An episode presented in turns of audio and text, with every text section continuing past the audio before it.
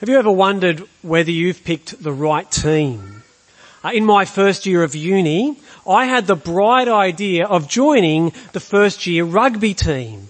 I can't go into all the stupid, we'll call them thoughts, that's probably a bit generous, isn't it, that led me there, but our team had no chance.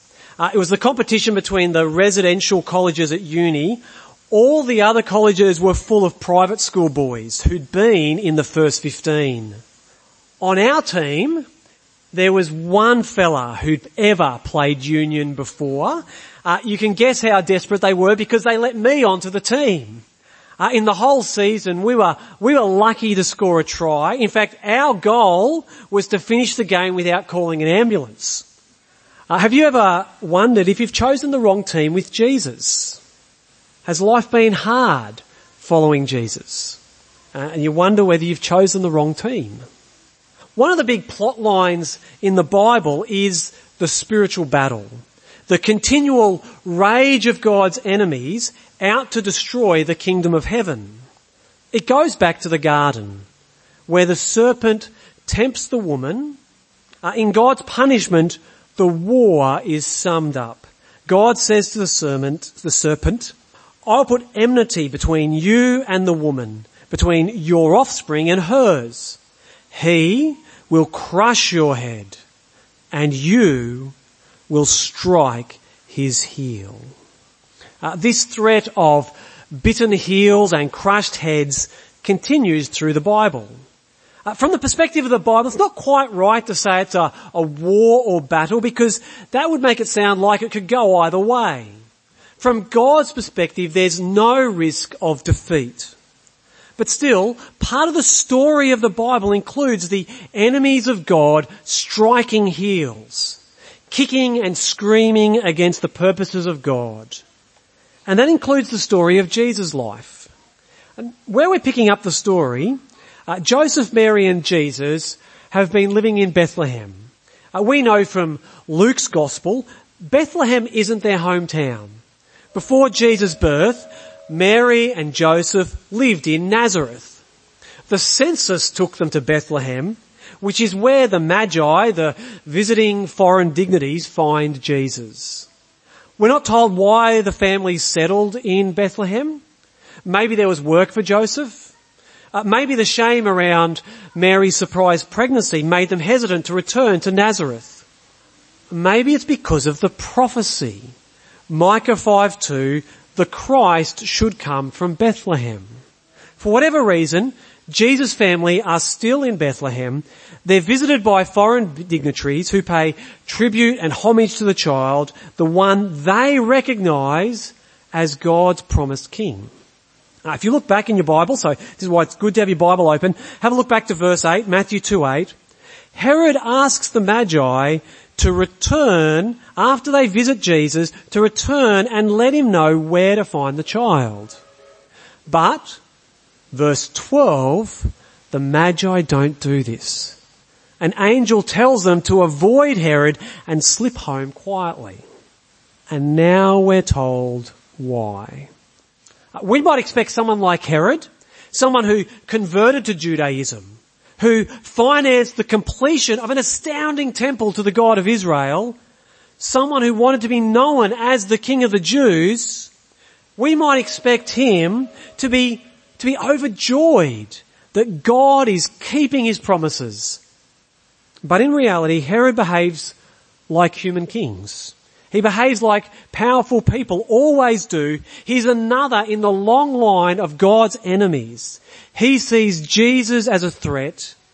And so God sends an angel to ensure Jesus remains safe. So read with me from verse 13, Matthew chapter 2 verse 13. When they had gone, an angel of the Lord appeared to Joseph in a dream. Get up, he said. Take the child and his mother and escape to Egypt. Stay there until I tell you, for Herod is going to search for the child to kill him. So he got up, took the child and his mother during the night and left for Egypt, where he stayed until the death of Herod. And so was fulfilled what the Lord had said through the prophet. Out of Egypt I called my son. One of the points of Matthew's genealogy, Matthew chapter 1, is Jesus is the promised son of David. When you read what's, what's happening here, that Jesus had to flee the country to be kept safe from a furious king, it reminds us of David's story. Running from Saul, even hiding in foreign lands. In those moments, even though Saul is, is king of Israel, as he attacks David, he's taking the place of the serpent. In Jesus fleeing to Egypt, we're reminded of other battles in this war. Especially a moment reflected by the prophet Hosea. Look again at verse 14. Jesus seeking refuge in Egypt and then returning fulfills a prophecy. Out of Egypt I called my son. Now this is a bit tricky. In fact, all the ways Matthew talks about prophecy in this passage are difficult if we've got a narrow view of prophecy. Uh, many people think prophecy means prediction. And sometimes it does. Think about um, uh, Micah 5 2. Straightforward prediction. The Christ going to be born in Bethlehem. But most prophecy, most biblical prophecy is not like this most biblical prophecy is not prediction, but the whole Bible is about Jesus. And so Matthew shows there's a way Jesus can fulfill prophecy even though that prophecy was not a prediction in the first place. So the prophecy here, out of Egypt I called my son, in the context of Hosea 11 is not a prediction. What Hosea is doing, Hosea 11, is retelling the story of God's people. Reminding God's people of His love for them and encouraging them that no matter how bad things get, God won't forget His loving covenant promises. He's just telling the story of Israel. So what does Matthew mean when he says Jesus fulfills this prophecy? Well, Jesus is filling up the prophecy and the story of Israel, he's filling it up with full meaning. Just as Israel fled famine, seeking refuge in Egypt, and then was rescued from slavery, and, and Israel was saved from the baby boy killing Pharaoh, and I, I think it's no coincidence, Pharaoh's wore the sign of the serpent, Jesus is reenacting, he's fulfilling Israel's story in his own life. And this is how biblical prophecy mainly works. Sometimes it's a one for one prediction fulfillment, but more often prophecy is God speaking to his people in the past and it points to Jesus as Jesus fills up the meaning in his own life because Jesus is true Israel all of God's plans and purposes and promises center on Jesus. Jesus fulfills Israel. Just as Israel spent years as foreigners in a foreign land, so did Jesus. As God's restoration of Israel from Egypt shows his covenant love, even more so with Jesus. This event in Jesus' life is part of the reason why historically Christians have shown hospitality to strangers. We've welcomed those who are homeless. We've welcomed refugees because Jesus was a refugee. Jesus was homeless. And it's through this unstable childhood that the kingdom of heaven comes. The kingdom which welcomes strangers and, and cares for children unlike the kingdom of Herod. Uh, the angel was right to tell Joseph to get out of Bethlehem because once Herod realizes he's been fooled, when his anxiety about an infant king overflows, he boils with murderous fury. Verse 16. When Herod realized that he had been outwitted by the Magi, he was furious and he gave orders to kill all the boys in Bethlehem and its vicinity who were two years old and under, in accordance with the time he had learned from the Magi. What gets Herod angry? He's anxious because his power and position is threatened. He's been shown a fool, outwitted by the Magi, actually outwitted by God. But I reckon deeper than this, Herod is angry because he wants to be God. He wants to be worshipped and honored like Jesus was. He wants to have God's power. And being frustrated and outwitted shows the truth. Herod is not God. He barely rules his own kingdom. And sadly, but not surprisingly, Herod takes out his anger on innocent bystanders. Uh, do you see a little bit of yourself in Herod? You have a bad day at work, things don't go right, you feel foolish and shamed. So we kick the dog on the way in the front door, you shout and boss your children around whilst giving your wife the cold shoulder. Uh, swap the genders, it might be the cat, not the dog. Uh, Herod's anger is not all that different from ours. And I think often our anger comes from the same place. We want to be God. We want everyone to bow down and honour us and do everything our way. And when it fails, let's be thankful we don't have the power Herod has to kill. A balm for our angry hearts is coming to the realization we are not God. And we shouldn't expect to be treated like God. And you know what? That's good news. One way we know we're not God is because our anger is rarely righteous. As James says, human anger does not produce the righteousness that God desires. But we live in a world where so many voices aim for our anger. They stir up our anger and manipulate us by going straight for the angry buttons, don't they? We saw it this week with the, the blow up as Woolies and Aldi announced they're not going to sell thongs and inflatable toys emblazoned with the flag. One part of the media jumped straight onto it. Be outraged. Politicians got onto it. Boycott Woolies and, and anyone who doesn't share your anger. And then the other side of the media and politics did the, uh, the same thing. Be outraged at the outrage. Human anger does not produce the righteousness that God desires. Just be thankful few of us have the power of Herod. Herod killing all the baby boys in Bethlehem, reenacting Pharaoh's killing of the Israelite boys in Egypt raises a couple of questions. The first is, did it really happen? Uh, Matthew's gospel is the only record. You might think there'd be other evidence for a massacre like this. Uh, but this isn't every child in Judea. It's only the boys two years and under in Bethlehem and the surrounding area. Uh, historians reckon there may have been fewer than 20 killed. A horrible evil, but not the kind of thing that makes it into the history books. Though there's nothing out of character for Herod in this massacre. Uh, I said this on Christmas Day. Herod had three sons assassinated because they were a threat to his rule. Uh, the historian, I didn't say this on Christmas Day, the historian Josephus also records Herod's instruction for the day that he died. He said, on the day I die, the firstborn son of every house in my kingdom must be killed. That way, on my, di- my dying day, there's going to be crying in Israel. What a lovely bloke. Fortunately, they didn't follow through. My point, murdering 20 kids wouldn't have kept Herod up at night. The story fits history. The other question is, why? Why did God allow even these 20 innocent boys to die?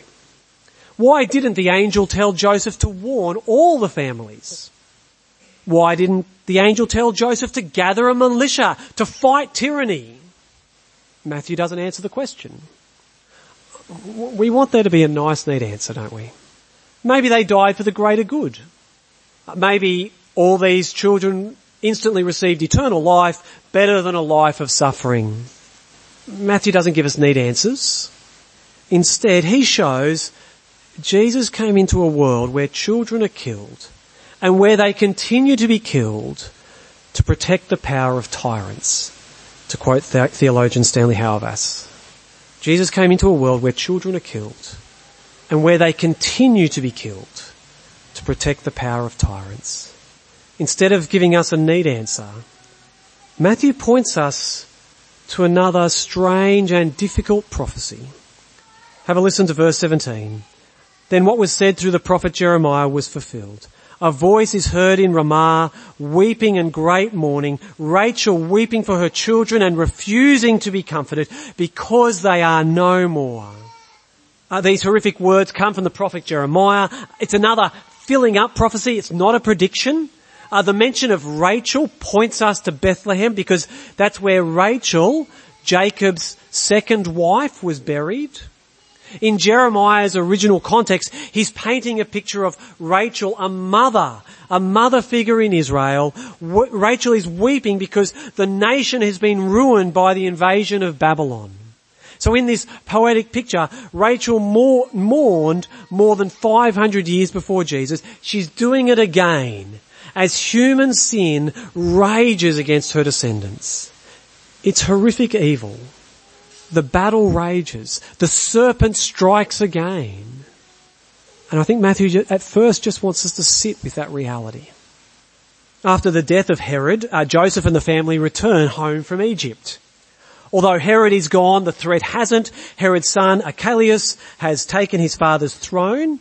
So instead of returning to Bethlehem, they return to where they lived before Jesus was born, uh, to the backwaters, the boondocks of Nazareth. So verse 19, after Herod died, an angel of the Lord appeared in a dream to Joseph in Egypt and said, get up, take the child and his mother and go to the land of Israel.